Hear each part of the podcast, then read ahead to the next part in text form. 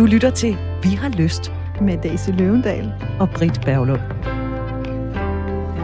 Jeg vil gerne blive klogere på det modne samliv, som har bestået i mange år, som baserer sig på kærlighed og vilje, men som kan være svært at holde til ilden med hensyn til lidenskab og sex. I har allerede lavet programmer om det, men der er plads til meget mere. Så svarede jeg hende, at hun var velkommen til at sende mig et brev om, hvad hun gerne ville høre mere om. Dertil svarede hun, vi har været sammen i 16 år. Udgangspunktet var godt, stor forelskelse og tiltrækning. Et rigeligt sexliv, ikke særlig varieret, men alligevel dejligt, fordi vi var vilde med hinanden og ønskede at være tæt hele tiden. Vi fik to børn med halvandet års mellemrum efter kort tid sammen, ud over de fire særbørn, vi havde i forvejen. Hverdagen gjorde sit indtog. Vores sexliv har er stort set gået i stå og har været det i flere år. Vi vil begge hinanden. Vi har lyst til at få lysten og sexlivet tilbage, og enige om, at der i første omgang er brug for at genetablere nærhed og intimitet. Vi har derfor sat tid af til hinanden hver dag. Vi fokuserer på at kommentere hinandens udseende og gerning er positivt, i stedet for at kommentere alt det, vi ikke er så tilfredse med. Og så prøve at sige lidt mere pyt. Det har virket, vi har det bedre og føler os mere forbundne med hinanden, men der er stadig det med den manglende sex. Der har løbende i forholdet været episoder, hvor min mands rejsning er faldet, mens vi har haft sex. Han mener selv, det skyldes, han overtænker og oplever et stærkt ønske om, at det skal lykkes at gennemføre det, vi har gang i. Han synes, det er svært at tale om sex, og når jeg tager hul på emnet, ja, så vil han gerne deltage i samtalen, men det kommer ikke spontant, og det er vanskeligt med ordene lige omkring sex. Jeg tror, at der for ham har udviklet sig en kobling mellem soveværelset og uløst, fordi han flere gange har oplevet, at rejsningen forsvinder, mens vi har sex, og han bliver bekymret for, at det skal ske igen, allerede, når vi begynder at røre ved hinanden. Så hans lyst bliver mindre, og han vil hellere foretage sig noget andet. Han siger selv, at han ikke kan koble sex med noget sjovt. For det er det ikke for ham. Jeg er mere tilbageholdende, end jeg har lyst til. Han har haft lyst til almindelig sex. Vores beskidende mængde sex foregår ofte efter den samme opskrift. Når tingene ikke også kan ske på mine præmisser, bliver det svært for mig at arbejde med min egen lyst, mens vi har sex, og derfor oplever jeg som oftest, at jeg ikke længere får orgasme, når vi har sex. De seneste måneder har jeg arbejdet meget med min egen lyst, og den er faktisk kommet stærkt tilbage med det øgede fokus. Jeg kan rigtig godt lide sex, både med mig selv og min mand, men sex med min mand er blevet en meget sjælden og desværre ikke så eksotisk oplevelse. Vi er gået lidt på grund. Der er stadigvæk brug for sexundervisning, også for ægte voksne. Det her er jo et fantastisk brev at få, fordi det bekræfter mig i, at der er meget at tale om. Og jeg har også lyst til at sige til dig, der har skrevet et du er mega modig. Stor respekt for det. Det her det er ikke et brev, der er nemt at skrive. Det respekterer jeg inderligt. To, der er redskaber, der virker. Vi ved faktisk fra videnskaben noget omkring, hvad man kan gøre. Og tre, bare ligesom bonusinfo, det er en kæmpe myte, at god kærlighed fører til god sex. Og alt det bliver vi klogere på i dag, hvor vi har en dejlig gæst i studiet. Vi har nemlig besøg af Mads Gamdrup. Hvis du har lyttet til programmet her, så kender du allerede Mads. Mads har været her et par gange før. Psykoterapeut og parterapeut, MPF. Øh, og så har Mads i øvrigt været sammen med sin kvinde i mange år. Ja, rigtig mange år. Jeg tror, det er 28 år nu. 28 ja. år, så der er jeg altså lidt foran øh, på point her i forhold til det her par, der har været sammen i 16 år. ja, det må man sige, ja. Ja, ja og det er jo, altså, det er jo ikke, øh, altså, det er jo noget, man må arbejde kontinuerligt med. Altså, forhold, men det siger jo også sig selv selvfølgelig. Og det må man så må sige, at det brevet her vidner om. Ikke? Ja, og allerede der, der slår jeg ned, mm. når du mm. siger, at det siger sig selv selvfølgelig. Ja, mm. du er også psykoterapeut, du er uddannet inden for det her. For os almindelige mennesker, der siger det ikke sig selv, fordi vi er jo rent ud sagt røv dårlige til at arbejde på vores parforhold. Når vi har fundet sammen flueben ved den, så var det det. ja. Vi ved jo ikke, at vi i virkeligheden skal arbejde for det. Nej, Eller vi altså, glemmer det. Ja, vi, jeg tror, vi glemmer det, fordi vi tager os selv for givet på en eller anden måde. Ikke? Og, og så er vi også som, og som mennesker. Ja, og så er det nemlig det til sidst, så er vi hinanden begivet. Ikke? Men vi er også som mennesker øh, per definition øh, tæskehammerne øh, reaktionære, faktisk, i, i ordets øh, værste forstand. Altså vi som, som mennesketykker, vi øh, udvikler os, eller anerkender udviklingen meget, meget langsomt. Ikke? Så derfor er, er det vigtigt, at når vi går ind i et parforhold, at vi ikke glemmer eget ansvaret. Altså eget ansvaret for, for at lægge mærke til, hvordan vi, vi hver især udvikler os. Ikke? Hvordan udvikler jeg mig som, som Mads, som er kæreste med min, min kæreste, eller min kone, Monique Håk, ikke? Vi er fem minutter inde i udsendelsen, og du har allerede sagt, at vi skal tage ansvar for eget liv. Det bliver fandme en lang time, det, det gør Mads Gamdrup. det synes jeg Vi måske åbne det. Vi kan åbne det. jeg har jo aldrig nogensinde haft en partner i så mange år. Hverken 28 Nej. eller 16 Nej. år. Jeg tror, det længste forhold, jeg har haft, det er fem. Så jeg, øh, jeg glæder mig til den her snak. Mhm. Mm-hmm. Fordi måske en dag, jeg ender med en så lang tid, skal jeg godt nok skynde mig. Men altså, ja. Ej, nej, der er tid endnu. Jamen, øhm, ja, ja, det der med ansvar, Mads, ikke? Det, mm. det kan jeg sagtens genkende. Og jeg tror, på et tidspunkt fik jeg sådan en tanke op i mit hoved, der faktisk betød meget for mig. Det var, at jeg tænkte, hvad hvis jeg tænker, at sex er mit eget ansvar, men jeg har en partner, der har sagt ja? Altså, han har jo ligesom stået på rådhuset og sagt ja til mig i medgang og modgang og smukke løfter og det ene og det andet. Jeg vil altid støtte dig og elske dig. Så jeg tænkte sådan, ej, hvor smart. Det er skide smart, for man ikke at score en eller anden. Ikke? Mm. Så kan man i virkeligheden bare have en, der ligesom på forhånd har sagt ja til alle ens skøre projekter. Og jeg vil sige, helt ærligt, der har været gange i mit parforhold, hvor Ingvar har kigget lidt træt på mig og trukket vejret dybt og sagt sådan et lidt mere tøvende ja. altså, det har ikke været sådan det. Og det skal jeg også være ærlig at sige, det jeg synes var rigtig hårdt, for så jeg har haft sådan, en del af mig har haft lyst til at sige, men ved du hvad, Ingvar, så er det også bare lige meget. Fordi når jeg ikke kan mærke, at du gerne vil det her, så er det bare lige meget. Og så vil jeg bare meget hellere se Netflix, end at være sammen med dig. Øhm, men jeg har også de gange tænkt, okay, den stemme inde i mig er jo en eller anden idé om, at min mand skal vide mere end mig, eller i hvert fald lige så meget, fordi ellers så la la la, så er det forkert, og så er det nok ikke nok, nok og så har han nok ikke lyst. Og der har det hjulpet mig i stedet for at tænke, han sagde jo faktisk ja. Og det kan godt være, at det er min idé, og det kan godt være, at det er skide sårbart at stå i min egen lyst. Men jeg står her jo, og jeg trækker vejret, og han er der. Og det har jeg fået mange virkelig smukke oplevelser ud af. Også nogle virkelig akavede og pinlige og besynderlige. Og vi har også grinet rigtig meget, men vi har også fået nogle virkelig, virkelig smukke oplevelser. Og et mindset om, min seksualitet er min, og hans er hans. Og når han er heldig, så får han lov til at blive inviteret ind i min. Og det kan han godt lide. Hvor mange år har I været sammen? Ja, det er meget godt, du spørger, for det burde jeg jo ligesom vide. vi kyssede første gang nytårsaften mellem 5 og 6. Det vil sige, at vi har i alt her i studiet med jer to alene 44 års samliv. Så der burde altså være noget viden og noget erfaring at trække på. Så hvad er det typisk, der sker med parforholdet over tid? Mads Gamdrup, vil du ikke åbne det bal? Jamen, jeg tror, at det sker meget hurtigt i, i, et, øh, i, i mange parforhold, at man går ind i, i, hvad skal man sige, ja, i forholdet, fordi man synes, den anden er skide lækker, ikke? Og bare wow, og det handler rigtig meget om lyst, og, og mere lyst, og, og mere lyst, og mere lyst, og jeg skal komme efter dig med lyst, ikke? Øh, og så kommer, så, og så efter det, og, og den der lyst bliver jo sådan set ikke mindre af, at den har været der, men den bliver forandret, og det er der, der sker noget, fordi forandringen er vi ikke åbne overfor. Og det er det, der egentlig er lidt pudsigt med os som, som, som mennesker, det er, at vi, vi, vi ser noget, og vi prøver på en eller anden mærkelig måde, ubevidst, at holde fast i det, i stedet for at være åben over for forandringen, jo er et livsvilkår. Altså, at tingene er i bevægelse. Og det, det tror jeg, at, at, at i parforholdet, at vi oplever meget hurtigt. Det der, hvad fanden er der sker? Ikke? Altså, der er lige pludselig en, en forandring der, og så, så er der ikke det genskin lige der, hvor man plejer at, at, at møde øh, shinet. Ikke? Og når du, når du taler om forandring, ja. hvad mener du så med for, altså hvordan kan det forandre sig? Er det det her med, at der lige pludselig kan være sådan en lyst ubalance, eller at øh, forelskelsen er dampet af? Det gør den jo. Også det, selvfølgelig. Det er rigtigt. Men det handler også meget om, at øh, den respons, vi forventer at få, som vi fik i går, eller som vi, den bliver anderledes. Og så er det, at man pludselig begynder at blive usikker på inputtet. Ikke? Når outputtet ikke svarer i overensstemmelse, så hvad, hvad er det nu lige pludselig, så, der, der sker der? Og, øh, og det er den øh, fastholdelse, som parforholdet er blevet en garant for, og som vi skal prøve at løsne op for. Fordi, hvorfor skulle parforholdet være fastholdende for os som mennesker? Det skulle da være det modsatte. Ikke? Det skulle være et rum, vi faktisk kan, kan mødes i som forandrende mennesker. Og udvikle os sammen. Ja, nemlig. Ja, hvis man ligesom må jeg tage det helt ned på jorden, ja. Mads, ikke? Altså, mm-hmm. jeg kom lige til at tænke på, når du siger det der, at til sådan de første gange, jeg havde Ingvar på besøg, mm. ikke? Så var jeg jo nærmest startet dagen før med at tænke over, hvad vi skulle spise, mm. og jeg havde været i bad til mindste detaljer, der var ikke en plet, der ikke var barberet, og jeg hørte musik, og jeg lavede mad, og jeg lagde rent sengetøj på, og jeg gjorde mig umage, og jeg fantaserede, og jeg sukkede, og jeg gjorde alt muligt. Ikke?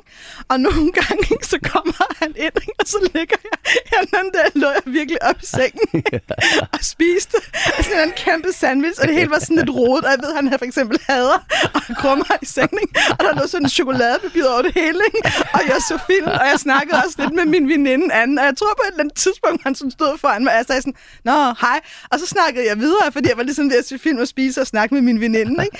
Altså, så det er lidt en anden virkelighed. Ikke? der er ikke sådan helt samme reaktion, når han kommer ind ad døren mere. Det er ikke sådan, at hele verden er gjort klar til den her tid, vi skal have sammen. Ikke? Og i al sin banalitet, Præcis. så er det jo i virkeligheden også den forandring.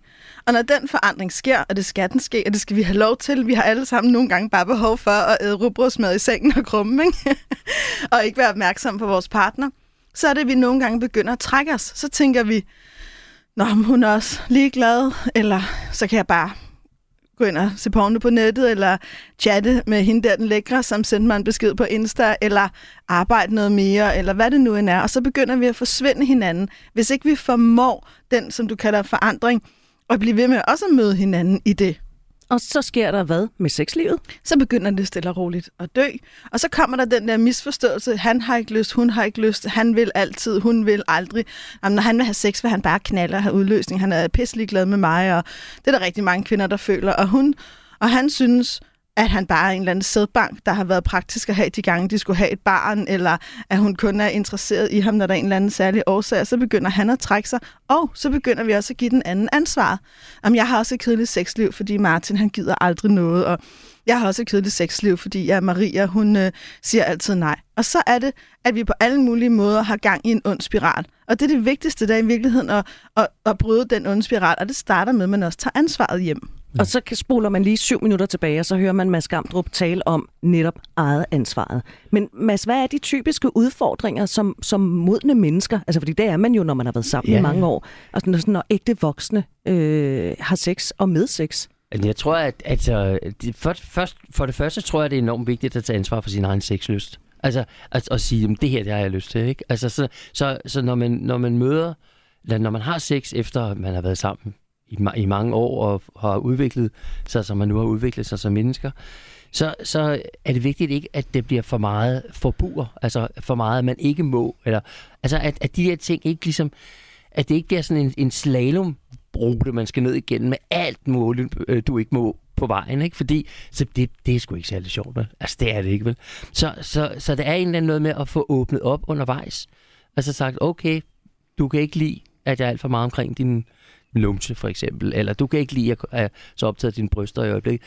Men at, at det ikke bliver sådan, at det ikke bliver stopklodser. Forstår I, hvad jeg mener? At det så, ikke bliver så hvad, du, hvad, kan- hvad kan du godt lide at gøre, ja, Ja, i stedet for, præcis, at, at man præcis, hele tiden siger, præcis, ja, du skal ikke, ja, du skal ja, ikke, du skal ja, ikke, ja, men gør det her ja, i stedet præcis. for. Og så faktisk også ikke glemme sig selv i det, ikke?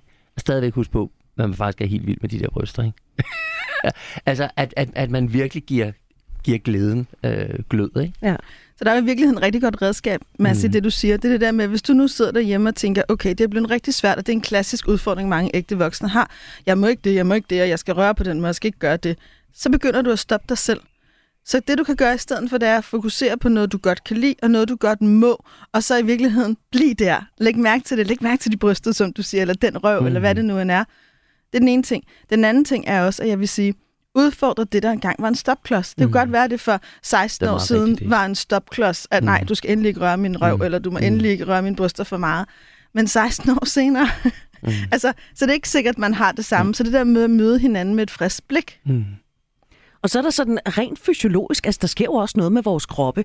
Det er ikke os alle sammen, der går til hot yoga fire gange om ugen, og man kan godt blive sådan lidt stiv i ledene, men, og det skal ja. man faktisk også tage seriøst. Ja, det Altså, fuldstændig- Fordi det kan mm. også gå ind og Mm. påvirke ens sexliv. Helt vildt. Altså, hvis du lige vil have sådan den kliniske seksolog svar Meget på, gerne. hvad de klassiske udfordringer, ægte voksne har, udover mindre lyst, og man giver sin partner ansvar for sin lyst, så er der også, at nogle samlejestillinger simpelthen bliver meget sværere, giver krampe, ondt i ryggen, ondt alle mulige andre steder, håndfladerne, knæene, altså hvad ved jeg, ikke også? Ikke? Fordi man er mindre fleksibel, vi er ikke, vi er ikke 17 eller 27 mere, ikke? Der er rigtig mange, der kommer til at opleve perioder med, med, med tør skede. Der er rigtig mange mænd, der kommer til at opleve rejsningsproblemer. Øh, der er rigtig mange, der får, og nu ved jeg godt, det ikke lyder så rart, det er dog sandt, fedt på Venusbjerget, altså det der stykke, hvor vi fleste af os har hår, hvis ikke vi bevæger det væk, både mænd og kvinder. Og hvis der er ret meget fedt på begge parter, så kan det faktisk være rigtig svært at finde en stilling, hvor den her penetration kan blive ordentlig og dyb, fordi man ligesom støder imod hinanden. Ikke? Og hvis man så også stadigvæk øh, har skide øm masser af steder i kroppen, så kan det faktisk være svært at finde en god stilling. Og så er der også sådan nogle helt sådan hvad kan man sige, mere psykologiske ting, som at man er kommet ind i nogle fastlåste roller, som man ikke kan komme ud af. og så bliver det, at man, fordi man også elsker det her menneske, fordi man også er sammen hele tiden, fordi man, man betyder så meget for hinanden, så bliver man mere bange for den dårlige oplevelse. Man bliver mere bange for at gøre noget forkert. Man bliver mere bange for at såre. Så derfor lader man være med en hel masse ting. Så man, holder, så man vil i virkeligheden hellere end at komme til at gøre noget dumt, som at skuffe den anden eller røre på en forkert måde, så holder man sig tilbage. Altså lidt hensynssyge. Hensynssyge, og hensynssygen, den fjerner alt den seksuelle kemi, den fjerner polariteten, den fjerner gnisten, den fjerner lysten, også fordi ordet gnist kommer af ild. Gnist kommer ikke af sød og blød sand candy floss, vel? Gnist kommer af ild, og det har nogle gange brug for lidt kant også, men vi bliver bange for den kant. Og så bliver vi så søde og bløde og candyflosset, at vi ender med kun at kunne drikke te ude i haven og snakke om børn, ikke? Ja, det lyder også lidt kedeligt. Så hvordan, øh, hvordan kommer man over alt det her? Altså, kan, kan man, eller bare noget af det i virkeligheden? Altså, man, man kan helt sikkert, og det er enormt vigtigt ikke at være berøringsangst i et par forhold, ikke? Altså, man kan godt være berøringsangst nogle gange og sige, det her, det overgår jeg bare ikke lige nu, ikke? Altså, altså lige have fået en, en, en standby. Vi er virkelig også øh, der, hvor vi skal have lov til at sige nej en gang imellem. Ikke? Men, øh, men jeg synes, det er vigtigt ikke at være berøringsangst på den måde, at man, man siger, at det er jo det er en investering, vi har, vi har, vi har, jeg har lavet en investering i det her parforhold. Du har gjort det samme. Ikke? Og, og, og, øh, og jeg er ikke tilfreds. Altså, så, så, så der skal være et positivt ja, afkast. Ja, det er lidt ligesom at investere ja, i aktier.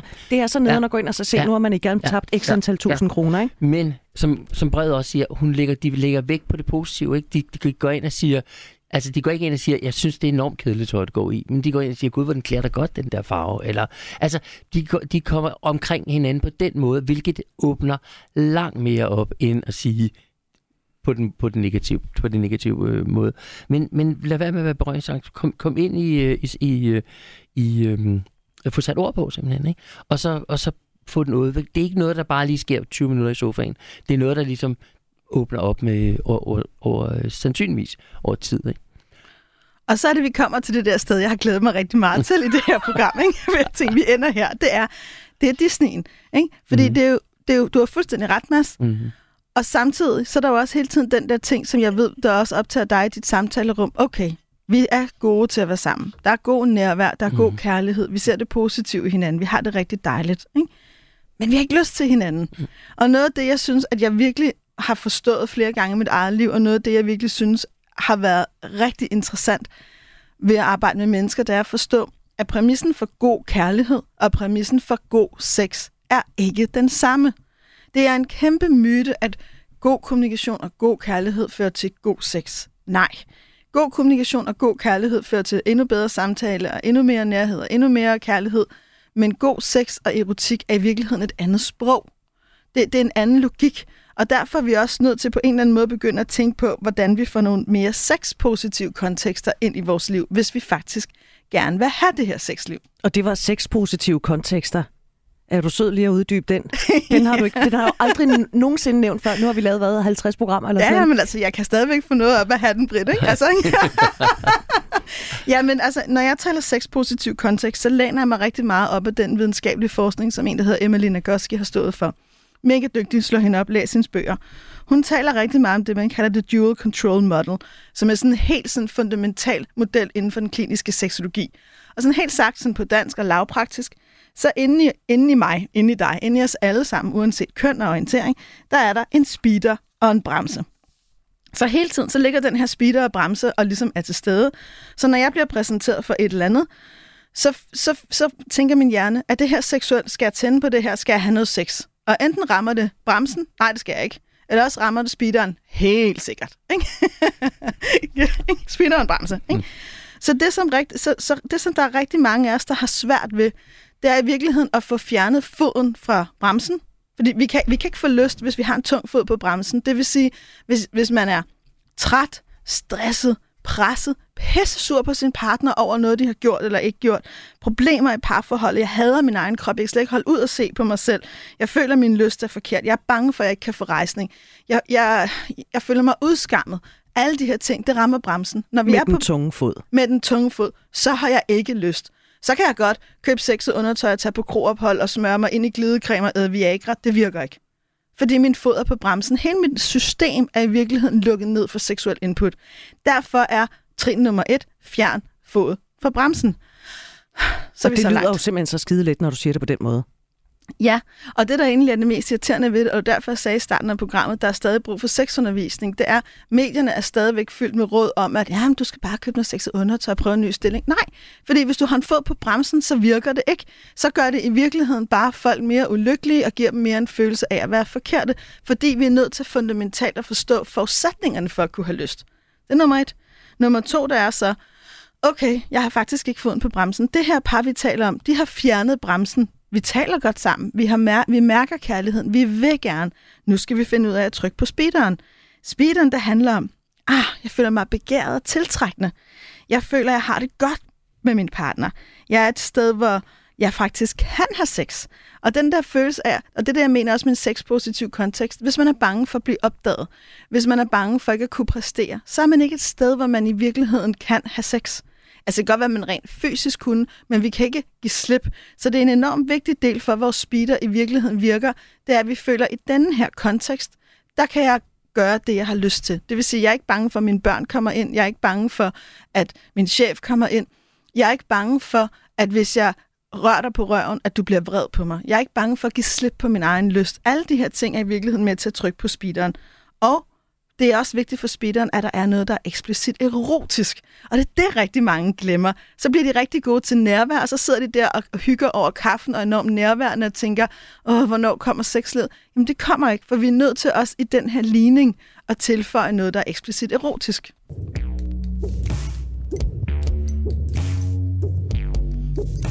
Det var speederen og bremsen. Du lytter til Vi har lyst på Radio 4. Vi har besøg af Mads Gamdrup, der er psykoterapeut og parterapeut, MPF, og vi taler om øh, det her med et sexliv, når man har været sammen i mange år. Hvordan kan man så ligesom øh, holde gang i det, eller få det til at fungere?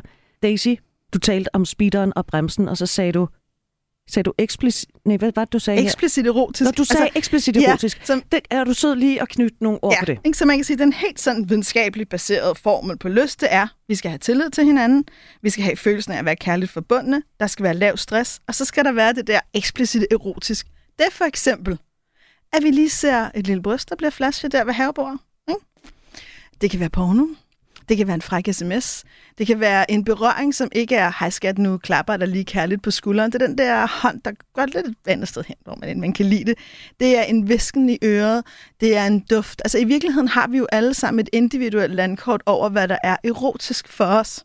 Men det er enormt vigtigt, at vi et ved, hvad er erotisk for mig. Og så er det vigtigt også, at vi ved, hvad er erotisk for min partner. Så vi skal på en eller anden måde, lad os nu bare sige, at man har en partner. Lad os bare forestille os det som virkelig elsker rødt undertøj. Og man sidder der i haven, og vi lytter til hinanden, og du har det godt, og jeg har det godt, og du er sød, og du er sødere. Så skulle man lige knappe lidt ned og vise den der røde BH, hvis man nu ved, at det er en turn on, ikke? Eller man skulle sætte den der sang på, man ved virker. Eller man skulle lægge et blindfold på hende og viske et eller andet i øret, hvad man nu end har. Men det skal være et eller andet, der gør, hjernen tænker, halløj, sex, det eksisterer. Gud, jeg har en krop, jeg har en køn, jeg har en drift, jeg vil noget. Hej, jeg er her. Vi skal simpelthen tænke, den del i vores hjerne skal aktiveres, og den bliver ikke aktiveret, mens vi sidder ved mailbakken og har travlt, eller mens vi sidder og roser hinanden og er nærværende. Den har brug for noget, der er eksplicit erotisk. Så Mads, fordi det her par, de skriver jo, altså, øh, vi vil jo begge to gerne hinanden. Vi har lyst til at få lysten tilbage, vi har lyst til at få sexlivet tilbage. Vi er enige om, at der i første omgang er brug for at genetablere nærhed og intimitet. Det har de gjort, de skriver mm. selv. Eller hun skriver, ja. det har hjulpet, vi er kommet, vi har det bedre nu end mm. nogensinde.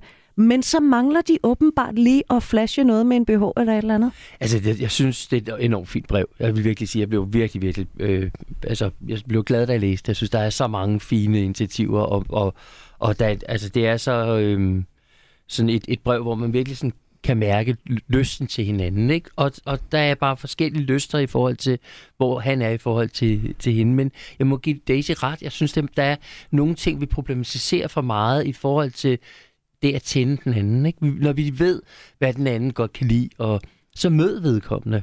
Gør, gør noget for ligesom også at, og, øh, og, og vise, at du, at, at du ser den anden. Ikke? Det synes jeg for det første er ret vigtigt, ikke at gøre for meget problem ud af noget, der ikke er så problemfyldt. Det, der ligger i, i, i det her brev, som jeg øh, lægger meget mærke til, til og vender tilbage til hele tiden, det er det der, at han er et andet sted lige nu, ikke? Hans lyst er et andet sted lige nu. Og det ved jeg ikke, om det er, fordi jeg er lidt skadet, men der, der bliver jeg meget nysgerrig, ikke? Altså, der bliver jeg virkelig meget nysgerrig. Det tænker jeg, det, det er jo ikke altid, at parterapi skal være for par.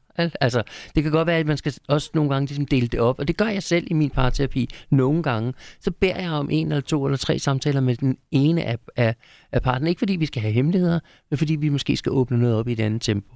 Ja, fordi hun skriver jo i brevet, jeg tror, at der for ham har udviklet sig en betinget kobling mellem soveværelse og uløst. Jamen, jeg, jeg tror, at det er meget rigtigt set. Øh, og jeg tror ikke kun, det handler om, om soveværelse. Jeg tror simpelthen, det handler om hans egen følelse af lyst. Og jeg tror, det er simpelthen ligegyldigt, hvad han smører sig ind i. Øh, at, at, fordi at han har ikke lysten lige nu. Altså, jeg synes jo, det er svært at læse. Undskyld, Daisy, jeg skal nok øh, give dig ordet lige om et øjeblik. Det er mig, der står og bestemmer, hvem der må sige noget. Nå, øh, han siger selv, at han ikke kan koble sex med noget sjovt, for det er ikke sjovt for ham. Nej.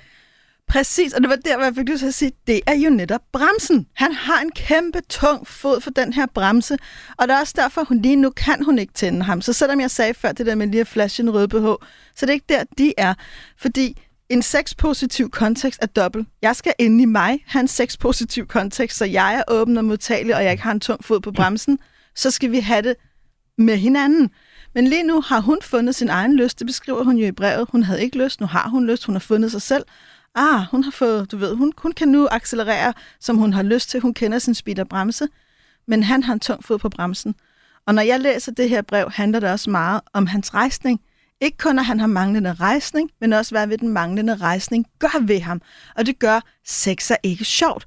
Sex er blevet et farligt sted. Sex er et sted, hvor jeg fejler. Sex er et sted, hvor jeg er fiasko. Sex er et sted, hvor jeg ikke er god nok. Alt det der, det ryger i bremsen. Fordi vores, vores hjerne, vores fysiologiske system er ikke så klogt, at det siger, ja, men nu kan jeg godt mærke, at du er bange, men du skal faktisk ikke være bange. Du skal bare gå ind og give den gas. Nej, det mærker frygt. Når vi er bange, så skal vi ikke have stiv pæk, for vi skal ikke reproducere os. Jamen, I virkeligheden er det så enkelt. Det, der er jo så interessant, og der, hvor vi har behov også for psykoterapi, det er, han har behov for at finde ud af, hvad er det, der gør, at når jeg oplever den her manglende rejsning, at jeg forkoblet alt det her så meget med ulyst. Hvad er det, der gør, at mit soveværelse og min relation lige nu er koblet med ulyst? Men han, og, altså, hun skriver jo, at han er bekymret for, at det skal ske igen. Allerede når de ligesom begynder ja. at røre ved hinanden, så bliver han bekymret. Åh nej, nu kommer det måske til at ske igen. Og Men... det skal han have løsnet, så han kan mm. flytte sin fod fra bremsen. Men kan man det, Mads? Altså, det kan man meget. Det kan man helt sikkert. Og, øh, og en, af, en af tingene er jo faktisk også at tænke på, at sex øh, for ham ikke kun handler om stiv pik.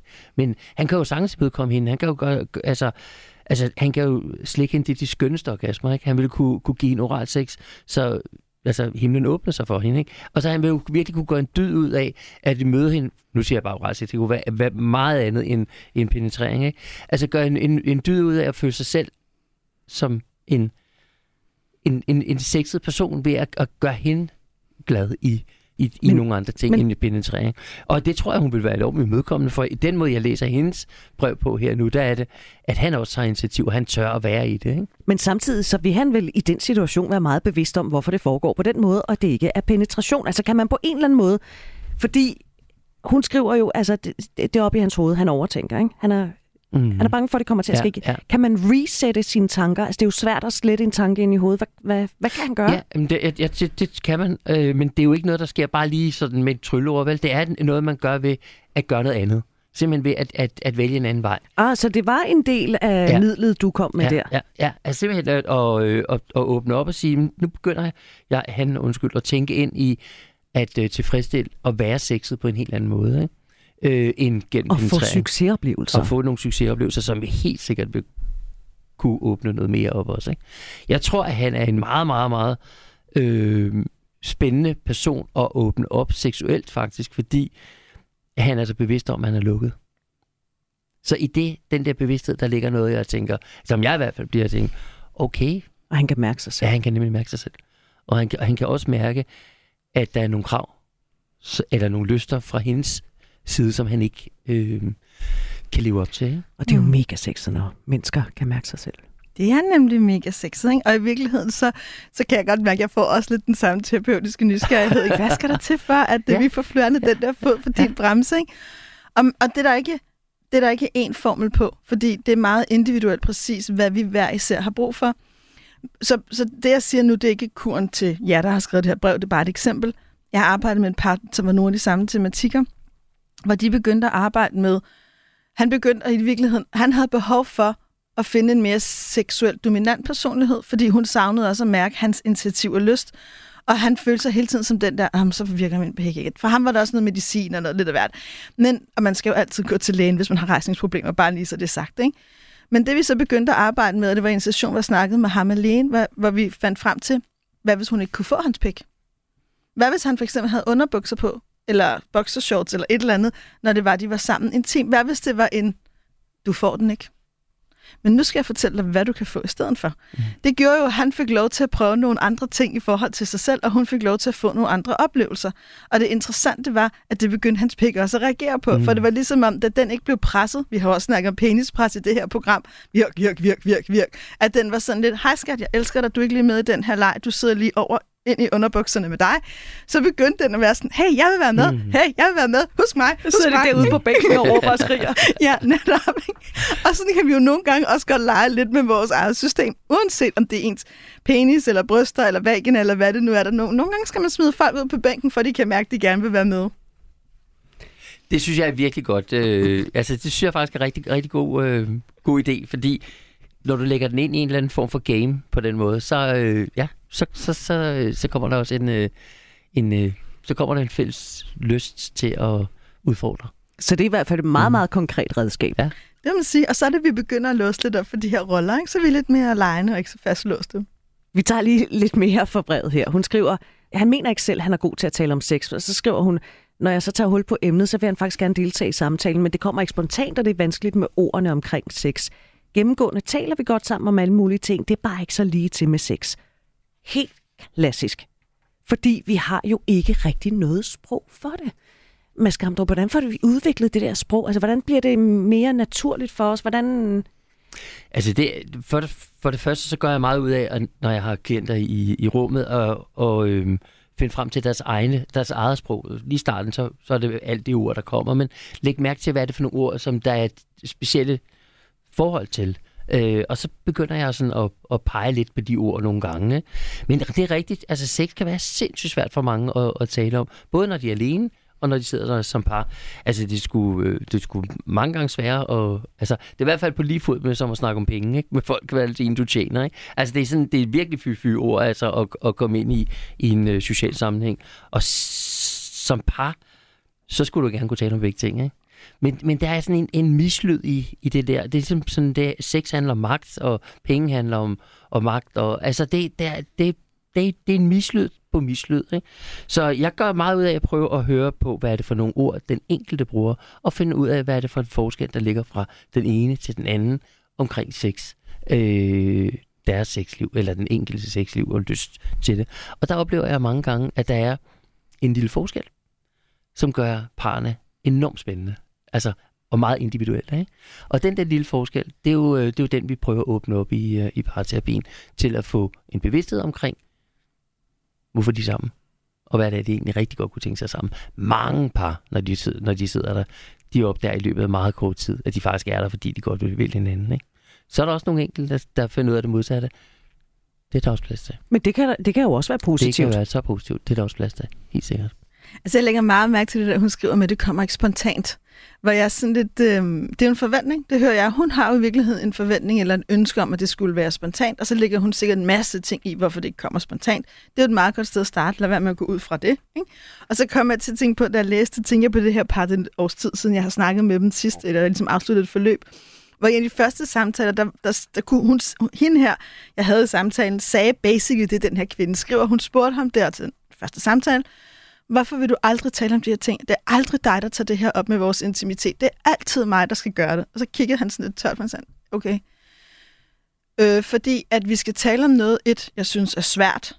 To, jeg kommer ikke fra en familie, hvor vi har talt om sådan ting. Tre, jeg har ikke et arbejde eller en hverdag, hvor jeg ved noget om det her. Fire, det er mig, der har problemer med rejsning. Så jeg skal tale om noget, jeg synes er svært, hvor jeg er problemet. Kan du forstå nu, hvorfor det ikke er et emne, jeg har lyst til at tage op hver fucking eneste aften? Mm. det var bare så, sådan, tænker, det tror jeg godt, hun kunne. Det tror jeg godt, hun kunne, når hun så det på den måde, fordi ja. der er jo ingen af os, der har lyst til at gå ind i en samtale om noget, der er svært. Vi vil meget hellere tale om det, der er let. Men det betyder jo ikke, at vi ikke skal gøre det. Og nogle gange tror jeg, at mennesker, og vi mennesker, når noget er så svært, jeg vil gerne tale om det, du vil ikke tale om det, det er svært for dig, det er også lidt svært for mig. så bliver det så overtænkt. Ikke? Hvordan er den rigtige måde at kommunikere på? Hvad er den rigtige måde at sige det på? Jeg vil gerne sige det her, men du må ikke blive vred eller såret. Og det er i virkeligheden der, det går galt. Og nogle gange så tænker jeg, bare tal sammen. Bare tal sammen. Bare åbn munden, og så sig, la la la, hvad du har på hjertet, og så sker der et eller andet. Og så have tillid til, at du tager den derfra, og hvis det bliver sagt på en dårlig måde, så omformuler det. Så sig, undskyld, jeg fik formuleret det helvedes til mig, lige prøve igen. Jeg tror, det bedste, vi kan gøre, det er bare at tale sammen, og ikke være så bange for at gøre det forkert. Og hvis du taler sammen, som det her par jo virkelig har åbnet op og gjort, og tale sammen ud fra en positiv, nogle positive vinkler, så er, er samtalen meget enklere at gå videre i. Og det er et virkelig godt øh, øh, eksempel på, at øh, altså på et par, der har gjort og gør noget, der er, jeg tror, der kommer til at blive rigtig godt for, for parforholdet. Tidligere, Mads, der sagde du, man skal tage ansvar for sin egen lyst. Mm. Hun skriver, de seneste måneder har jeg arbejdet meget på min egen lyst, og den er faktisk kommet stærkt tilbage med det øgede fokus. Mm. Jeg kan rigtig godt lide sex både med mig selv og min mand, Mm. men sex med min mand er blevet en meget sjælden og desværre ikke så eksotisk oplevelse, så vi er gået lidt på grund. Hun har jo så gjort et stykke arbejde. Vi ved jo reelt ikke, om han har gjort et stykke arbejde. Det kan vi ikke læse ud af brevet, fordi der står ikke noget. Så kan man tolke, at det har han måske ikke. Det kan også godt være, at han har det, Mm. men hun bare ikke er klar over det. Hun har jo i virkeligheden taget, øh, gjort det, som du sagde, tage ansvar for sin egen lyst. Ja, det har hun virkelig gjort. Hvad vil du opfordre ham til at gøre, hvis, øh, hvis du kunne tale direkte til ham? Vi ved jo ikke, om han kommer til at lytte til det, men øh, Altså, men, men det var, altså, jeg blev virkelig nysgerrig som, som terapeut for at, at få for ham i, ind, ind i rummet, i, i, øh, i terapeutrummet, hvor at vi kunne prøve, begynde at prøve at åbne op og, og finde ud af, hvad, hvem er han? Hvad er han? Hvordan er han? Øh, hvad har han det godt med? Hvad har han det mindre godt med? Altså simpelthen bare helt lag for lag for lag åbne op. Jeg, jeg er meget nysgerrig på, øh, på ham som menneske, fordi at øh, hun beskriver sig selv og sit eget ansvar så tydeligt, som hun gør i det her brev. Og at, at det efterlader nemlig en, et stort spørgsmålstegn omkring hans udvikling. Og jeg tror faktisk, at han har udviklet sig ret meget. Jeg tror faktisk, at han har arbejdet med det. Jeg tror, at han har set rigtig mange ting i øjnene. Jeg tror bare, at hans, hvad skal man sige, han møder væggen lang tid før væggen. Altså han møder hjørnet lang tid før det der hjørne egentlig opstår. Så han fordi, føler han, fordi han ved, det er der. Nemlig, præcis. Og det er der jo kun nu. Det er jo ikke noget, der behøver at blive ved med at være der, og det er der sandsynligvis ikke efter et stykke tid. Men jeg vil virkelig anbefale, øh, at han vil tage fat i det i, i, i, sin eget, i sit eget jeg, og begynder at, at, at udforske det lidt øh, i et terapirum. Altså hvis han har lyst, det skal jo virkelig kun være, når folk har lyst, ikke? Men, øh, men det, det tror jeg, han har, når han er sammen med sådan en, en skøn kvinde, som, øh, som hende her, der virkelig tager ansvar for det, og som virkelig siger, jeg vil gerne videre i det her. Jeg vil ikke ud af det her forhold. Jeg vil nok gerne videre i det her forhold. Det er da noget af det mest stimulerende, man kan møde som partner, ikke? Ja, og så skal vi jo også have for øje, at han vil jo gerne. Det skriver hun Det jo. Vi er jo enige Det om, vi vil gerne lysten, vi vil gerne sexlivet. Det kunne være så spændende at høre hans side af historien. I virkeligheden, Ja. vi har hendes brev, hvis han så havde Ja, skrevet ja. et lignende brev om, hvordan deres liv Mhm. var.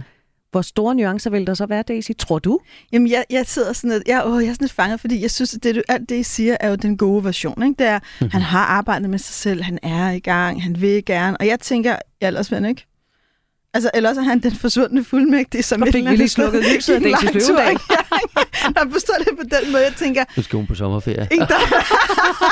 og jeg håber ikke, at det er sådan. Jeg håber, Nej, jeres ved det version er, ikke? jeg Og jeg lidt tænker, lige nu er der jo i hvert fald en kamp, kæmpe ubalance. Hun tager ansvar, hun gør alle mulige ting, hun ved det.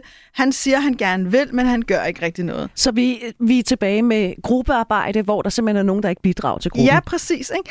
Og jeg tror desværre, der er en, jeg har mødt en del af dem der, som ikke rigtig bidrager. Jeg tror, der er gode grunde til det.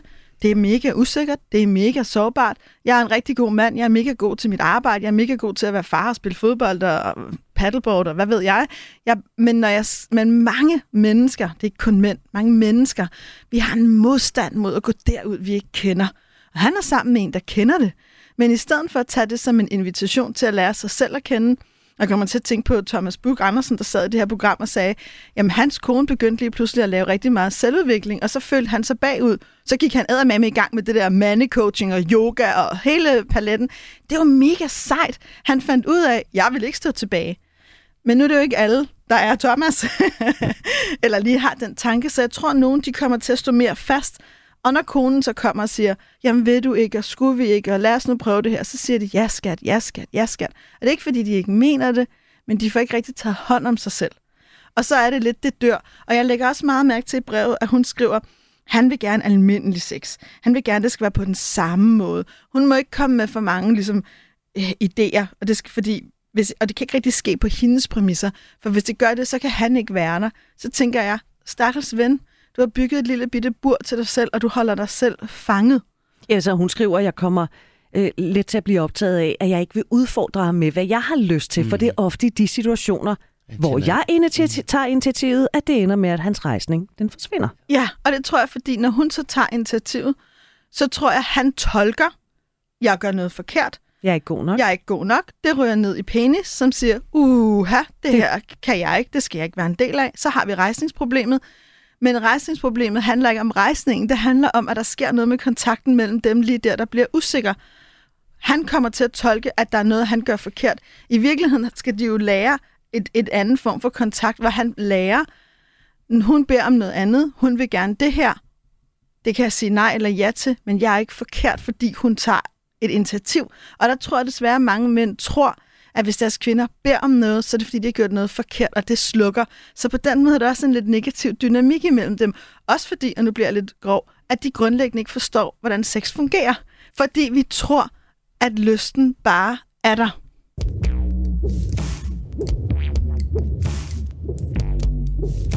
Du lytter til Vi har lyst på Radio 4. Vi har besøg af Mads Gamdrup, der er psykoterapeut og parterapeut, MBF. Og øhm, vi taler om, når man har været sammen i mange år. Det modne samliv, det har været eksisterende i mange år, men den der lyst eller øh, sexlivet, det halter måske lidt.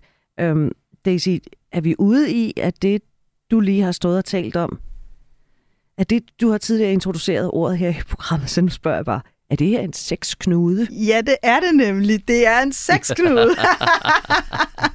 og den skal de have bundet op. Og det og, kan man nemlig godt gøre. Og det kan man, og mm. han skal finde ud af, hvad han mm. har lyst til. Men det kræver at de så, at de, de begge bidrager med hænder til at løsne den her knude. Jamen, ja, det, det, det, altså, det lyder lidt i det her brev, som om hun faktisk har virkelig løsnet den side op, hun kan løsne op der. Nu ligger ansvaret lidt på ham, altså vil jeg sige. Ikke? Jamen, det skulle da også noget for lagt over rigtig, på sig. Det er rigtig, rigtig godt. Altså, og normalt, når man møder sådan nogle konflikter, så siger man, gå den vej, så går jeg den anden vej. Ikke? Det skal han ikke gøre her nu. Nu skal han faktisk gå, gå, i, i, øh, gå ind i det og sige, okay, hvad, hvad er det egentlig, jeg kan gøre i det her? Øh, hvad er det, jeg har lyst til? Hvorfor har jeg ikke lyst? Eller hvorfor mister min pik rejsningen? Eller hvorfor øh, virker soveværelset ikke som et øh, sjovt sted? Og det kan jeg da rigtig godt komme med 10.000 grunde til, hvorfor soveværelset skulle virke som et ikke særligt, særligt sjovt sted. Ikke? Så man kunne da godt meget hurtigt åbne det op, men læg fokus på, kære mand, læg fokus på dig selv lige nu, ikke? og så se, hvad fanden er det, du kan, du, hvordan kan du være i den der, i det, i det parforhold med den sex, der, der er mulig, uden rejsning. Men hvordan ved man, hvordan man skal gribe fat på det stykke arbejde? Altså, fordi hvis du sagde det til mig, så vil jeg tænke, ja, det er fint nok, det, jeg kigger på det på mandag. altså, fordi det, er så, det kan virke ret uoverskueligt. Hvor, hvor fanden starter jeg henne? Altså, at, øh, nu har jeg jo sagt rigtig mange gange, så du skal nok sige, at jeg er meget nysgerrig på den her mand. Ikke? Men, men jeg tror, der er rigtig mange andre, der vil have den samme lyst til at prøve at åbne ham op, fordi han vil gerne åbnes, tror jeg. Fordi han vil jo gerne være i den samtale. Han vil jo gerne, han vil bare ikke tage initiativ til Og han har lysten det. til at have lyst. Han har jo lysten til at have lyst. Altså, han er, han er virkelig spændende, ikke? På den gode måde. Og det er jo egentlig også ikke, fordi jeg skal reklamere for mit eget fag, men nogle gange kan vi ikke tale med vores partner om de her ting. Altså ikke fordi vi ikke kan, men fordi det er ikke sexet at lave sexterapi med sin egen partner, og så bagefter gå ind og knalde. Det er ikke sexet at tale om, jamen jeg kan også godt se, at du føler dig utilstrækkelig, når jeg beder om det her. Det må også være rigtig hårdt. Men derfor skal jeg alligevel kunne bede om det, og skal vi gå ind i soveværelset nu. Altså, det bliver en meget kompleks sted, og jeg tror, at nogle gange faktisk lige også for at bevare noget af det erotiske, kan være ret vigtigt, at man i virkeligheden også går et andet sted hen med nogle af de her ting, så man også kan komme tilbage fra en anden vinkel. Vi skal passe på med ikke at være så tæt på hinanden, at vi i virkeligheden dræber alt. Det tror jeg også, at jeg synes i hvert fald, set ud fra mine egne erfaringer i mit parforhold, at der, hvor min sex, egen sexlyst er blevet dræbt mest, det er, når jeg har gået på for mange kompromiser. Når jeg ligesom har lyttet for meget efter min kæreste og hendes behov, så har jeg, så har jeg, det har jeg sagtens måske haft det sjovt med et, et stykke tid, men på et tidspunkt, så tænker jeg, Come on, ikke? Here. Du ligner ikke, der ikke rigtigt, hvis man formulerer Ja, lige det ja, her ja. på en pæn måde. Så det blev til åh, oh, come on. Men, men, men det vil sige, at det er faktisk sundt med en form for egoisme. Mm. Det er mega sundt. Der skal der være masser af egoisme i et parforhold. Det er det, der, det, er det, der får, øh, får drivet ind. Altså, det er, at man tager ansvar for sig selv. Okay, Det er ikke egoisme i negativ forstand. masser af egoisme i et parforhold. Ja. Godt, den fortæller du lige Mm. lidt om. Jamen, jeg tror, at hvis du, hvis du, ikke, hvis du glemmer dig selv i et parforhold, så er der ikke noget parforhold. Jeg tror, at hvis du, hvis du, hvis du selvudsletter dig selv, hvem er der så at være sammen med? Ikke? Så, så, så, så der er, et, og der er jo et alt for meget i vores kultur, der peger mod øh, en eller anden, for, et eller andet form for, for en eller anden forestilling om, hvordan vi skal være, og hvordan vi skal være sammen. Og jeg må indrømme, øh, der, jeg møder ikke mange i min, min praksis, og jeg møder det heller ikke i mig selv, der kan, leve, der kan leve op til det, og heller ikke har lyst til at leve op til det. Så, så det er sgu noget spørgsmål om at sige, hvor er jeg henne i, øh, i mit liv lige nu, og hvad har jeg lyst til? Og så melde det ud og vise det. Ikke kun sige det, også vise det. Så sådan et helt banalt eksempel. Vil du have banæs eller rødvinsovs? Ja, hvad har du lyst til? Ja, for eksempel. Ikke? Altså, det er sådan et meget godt, godt eksempel. Ja, og så kan man jo vente den helt om til, jeg har lyst til at lave banæse i aften. Jeg håber, du vil spise med. Jamen, det, det er da meget konkret. Og så kan man Okay. sige, at jeg er træt uden sovs i dag. Ikke? Det er meget sjovt, fordi det der egoisme, det er jo tit et ord, som vi forbinder med noget, der er negativt. Ja. Vi må ikke være Og egoister. slet ikke et parforhold. Slet Nej, ikke et parforhold. Fordi det handler jo om, at vi er to, Mm. og vi skal jo hele tiden Mm. bidrage til festen og sådan noget. Men det er faktisk vigtigt, fordi hvis man kigger på listen over de vigtigste personer i ens liv, der ligger man jo selv på førstepladsen. Ja, og i, i, i ordet egoisme, der er også, at der kan du mærke dig selv. Der ved du, hvad retning du har lyst til at gå i. Og du kan mærke, Du hvad kan mærke har jeg selv. lyst til. Du kan mærke, hvad du har lyst til, og hvad har du ikke lyst til. Og det, og, og, der, og det kan også være den anden, du ikke har lyst til. Altså, og det skal der også være plads til i et parforhold, at man ikke har lyst til den anden.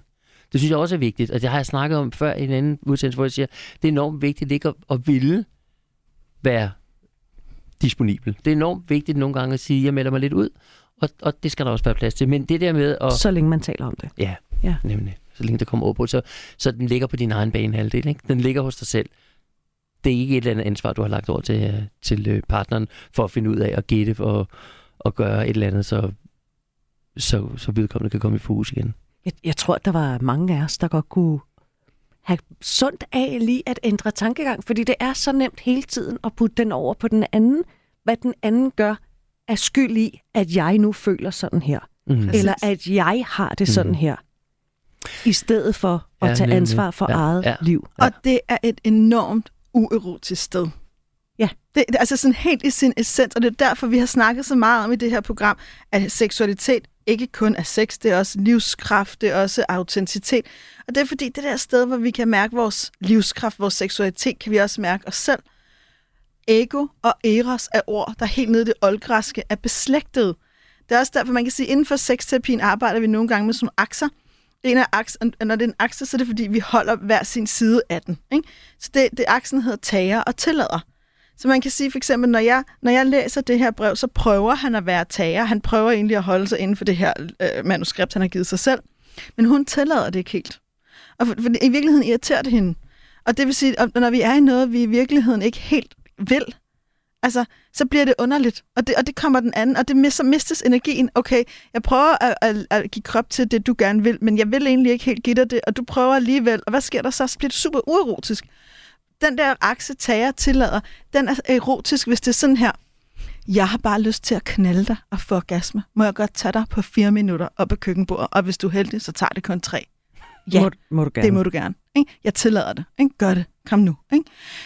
Det er erotisk. Men, men hvis det bliver sådan en eller anden, hvor ingen kan egentlig mærke, hvorfor er vi her? Og jeg vil egentlig ikke helt være her, for jeg vil gerne have langt tantra-sex med dyb connection, ikke? og du vil i virkeligheden hellere onanere, så bliver det mærkeligt. Så det erotiske rum stiller hele tiden om skarp på, er jeg ægte, er du ægte, og er vi autentiske? Og hver gang vi bullshitter, som vi kan gøre i alle mulige andre sammenhænge, så kan vi ikke gøre det i det erotiske rum. Så det, og det er i virkeligheden det, jeg også ser, der er på spil for dem. Der er gang i et eller andet her, hvor, hvor jeg også har en følelse af, at de to mennesker, det er lang tid siden, de har været virkelig hudløst ærlige over for hinanden. Jeg synes, det lyder rigtigt, det du siger, og jeg synes, jeg, jeg bliver ægget på det. Jeg tænker, at det, øh, ja, det lyder meget rigtigt, faktisk. Og så er der jo den der elefant i rummet. Den helt store elefant hos det her par. Når det handler om, at de skal afklæde sig deres klæder, det er jo, at øh, der er en risiko for, at hans rejsning falder, og det er de begge to virkelig bevidste om. Det er jo den helt store elefant i rummet, ikke? Så hvad, hvad, kan hun gøre noget for at hjælpe ham i den situation? Jeg tror, at hun kan gøre noget ved at lade være med at have fokus på hans pik. Altså simpelthen mm. have fokus på sig selv. Øh, du ved, det kunne være... Bare være egoistisk. Ja, simpelthen. Altså øh, rør ved sig selv, bed ham om at røre ved sig. Øh, og så øh, glem hans pik et øjeblik, ikke? Eller direkte sådan, lad den være indtil, at han beder om, at hun tager fat, ikke? Men øh, også en generelt, altså, lad være med at ignorere den på den dårlige måde, må jeg vil sige. Ignorere den ved at stadigvæk være opmærksom kærligt på den og sige, hold kæft, hvor den lækker, ikke? Eller mm. hvor er den smuk, eller... Men vi har bare ikke brug for den i øjeblikket. Men vi har bare ikke brug for den i øjeblikket, fordi nu kan du slikke mig, og det har jeg virkelig lyst til. Ikke? Og, så, og så gå ind i det der. Gå ind ad den vej der. Jeg tror da, altså jeg, jeg har haft... Øh, jeg har for ikke så lang tid siden haft par i, i terapi, som, som gik ned ad den vej der faktisk, som var utrolig glade for, hvad det åbnede af, af anden, øh, ja, af nærhed simpelthen. Ikke? Øh, og det, det synes jeg, at det her kunne pege i den retning også. Jeg synes i hvert fald, øh, at det var værd at prøve. Det er et nyt eventyr, der kan begynde ja, måske. Ja. Jeg tænker meget på samme måde som mm. Mads. Jeg tænker også netop, altså acceptere, okay, lige nu er vi en del af vores liv, hvor din rejsning, den er lidt mere ukontrollerbar, den går lidt mere op og ned efter dens egen vilje. Lidt ligesom man kan være en del af ens liv, hvor man mere eller mindre har lyst til at modtage penetration, eller have brysterne med i spillet, eller hvad det nu end er. Så det der med, men hvis hun bliver i sin egen lyst, det er også noget, jeg har talt med mange par om, bliv din egen lyst, bliv din egen lederlighed, okay, hans rejsning falder, læg din hånd på hans slappe pik, vis han den der pik, mm, du er stadigvæk lækker, du er, mm, jeg elsker dig, men øhm, hvis du lige giver mig to fingre samtidig, så kører vi ligesom videre mm. her, ikke? Altså, du ved, det der, eller, eller den store Hitachi, man har liggende i natbordet, eller hvad folk nu har, men det der med... Hitachi? Det er, den store, det er sådan den klassiske, aller bedst anmeldte øh, vibrator gennem tiden, ikke? Så ved du det. øh, men det der der med at ikke at lade det være en stopper, ikke at lade sexen ende og begynde med pikken. Og det, der er lidt sjovt, det er at møde mange kvinder i min tid, der er blevet lidt mere bevidste om kvindelig lyst, og sådan at, jamen det hele skal ikke stoppe, når der er mand, der har fået udløsning. Det handler ikke kun om pikken. Men alligevel, så er de super fokuseret på den i deres eget sexliv, og så snart den der rejsning ikke er der, så går de i panik. Ikke? Altså, jeg får ikke hver uge, men jeg får jævnligt op, altså kvinder, der ringer grædende til mig i telefonen. Du har ikke nogen tid på din hjemmeside, jeg skal have en akut tid. Hvad er der sket? Min mand havde ikke rejsning i går. Rolig, rolig, rolig, vent Lidt til vi har lyst til trække vejret. altså, det er ikke... Så, så det, jeg prøver at pege på, det er, det gør, skaber jo også et pres. I er begge to.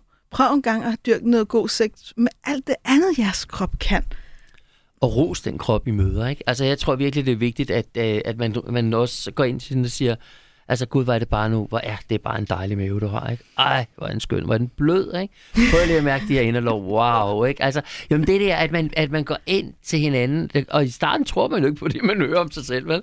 Fordi man nogle gange har lidt, eget, et lidt andet forhold til sin egen krop, ikke? Jo, det, det kunne man godt sige, ikke? Det kan man godt sige, ja. det er dejligt at høre, ikke? At ens kæreste virkelig synes, at ens mave er rigtig, rigtig dejlig, så blød den er, ikke? Eller, og sådan skal man også være, som, du, som jeg hørte, du sagde før, over for for kønsorganerne, altså sådan at sige, kæft, hvor er det en dejlig pik, eller nej, hvor har du bare en skøn kusse, ikke? Og da kæft, for den dufter godt, ikke? Ja. Ikke altid, vel? Men uh, altså sådan det der, at det, det er virkelig vigtigt, at man, man går ind og imødekommer den. Og det, man, anerkender. Og anerkender og, og, og ikke på opfordring, vel? Altså, Nej. Fordi det, det smitter enormt positivt. Og man skal ikke gøre det bare for at gøre det. Man skal gøre det, hvis man mener det. det Præcis. Det, altså, fordi, det, igen, det, det der bullshit. Det er rigtigt. Det er fuldstændig rigtigt. Og jeg tror, mange mænd altså, har en enorm... Altså, jeg tror, mange voksne mænd har ikke ret mange oplevelser af, at deres pik bare bliver holdt og værdsat, hvis ikke den er stiv. Mænd føler så meget pres for den der store, mm. flotte erektion, og der er virkelig mange mænd, der kan blive enormt rørt over bare at få den der kærlige hånd på, der siger, du er dejlig. Det er en opfordring. Det er et meget konkret øh, værktøj, det... hvis man kan tillade sig at kalde det et værktøj. Det blev sådan lidt, lidt for klinisk i virkeligheden at kalde det et værktøj, men det er det jo. Jamen, det er det jo. Det er jo også en opmærksomhed. Det kan det, kan det være. Ikke? Og jeg tror, den der opmærksomhed, du taler om, også har på det helt overskriften, det modne forhold. Altså det der med, at man netop kan give hinandens krop kærlig opmærksomhed, også det sted. For mit eget vedkommende, et af de steder, hvor, som jeg stadig bliver rørt, og også lige nu, når jeg tænker på, at det bliver rørt, det er, at de steder, hvor, eller tidspunkter i mit liv, hvor jeg har holdt mindst af min egen krop, og opleve, at min kæreste stadig kunne holde af den. Det kan mm. også være enormt helende. Mm. Så hvis man som kæreste kan holde den slappe pik og de hængende bryster og strækmærkerne, så, så er det virkelig en vidunderlig gave at give hinanden. Så kan man i virkeligheden flytte fra bremsen over på speederen. Vi når ikke mere. Mads Gamdrup, Tak for besøget. Det var en Tusind fornøjelse. Tak. Dejligt at se jer. Og så kan du altså finde alle tidligere udgaver af det her program. Det kan du gøre enten i Radio 4's app, eller der i øh, den podcast-app, du ellers bruger. Så skal jeg lige sige, at øh, hvis du ikke allerede har opdaget det, så er det jo således, at der hver tirsdag igennem næsten et helt år er udkommet en lille bonusudsendelse. Så hører du det her i radioen, så gå ind og, øh, og podcast os. Programmet her det blev produceret for Radio 4 af Only Human Media.